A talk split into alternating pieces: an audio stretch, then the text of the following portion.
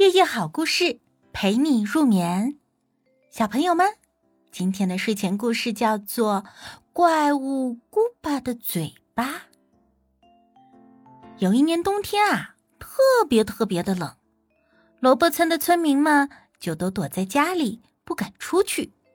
他们呢也舍不得烤火，因为他们为了保护森林，不去砍树。于是，大家都在家里穿着棉衣，瑟瑟发抖。如果实在是太冷了，他们就互相抱在一起取暖。而这个时候，姑爸来敲门了。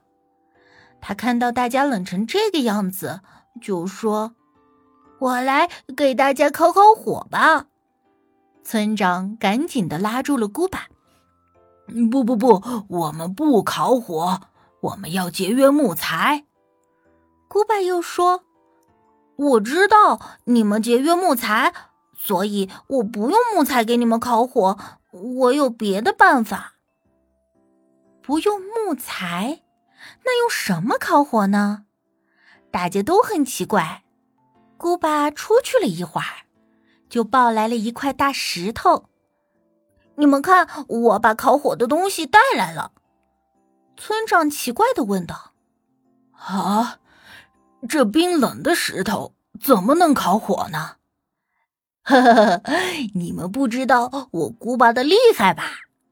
姑爸得意的说：“我很快就会让它热起来的。”说完，姑爸就张开他的大嘴巴，对准石头吹气，呼呼，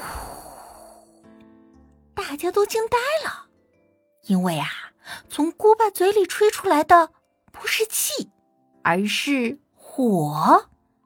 这火呀，就在大石头上烧呀烧呀，最后就把石头都烧红了。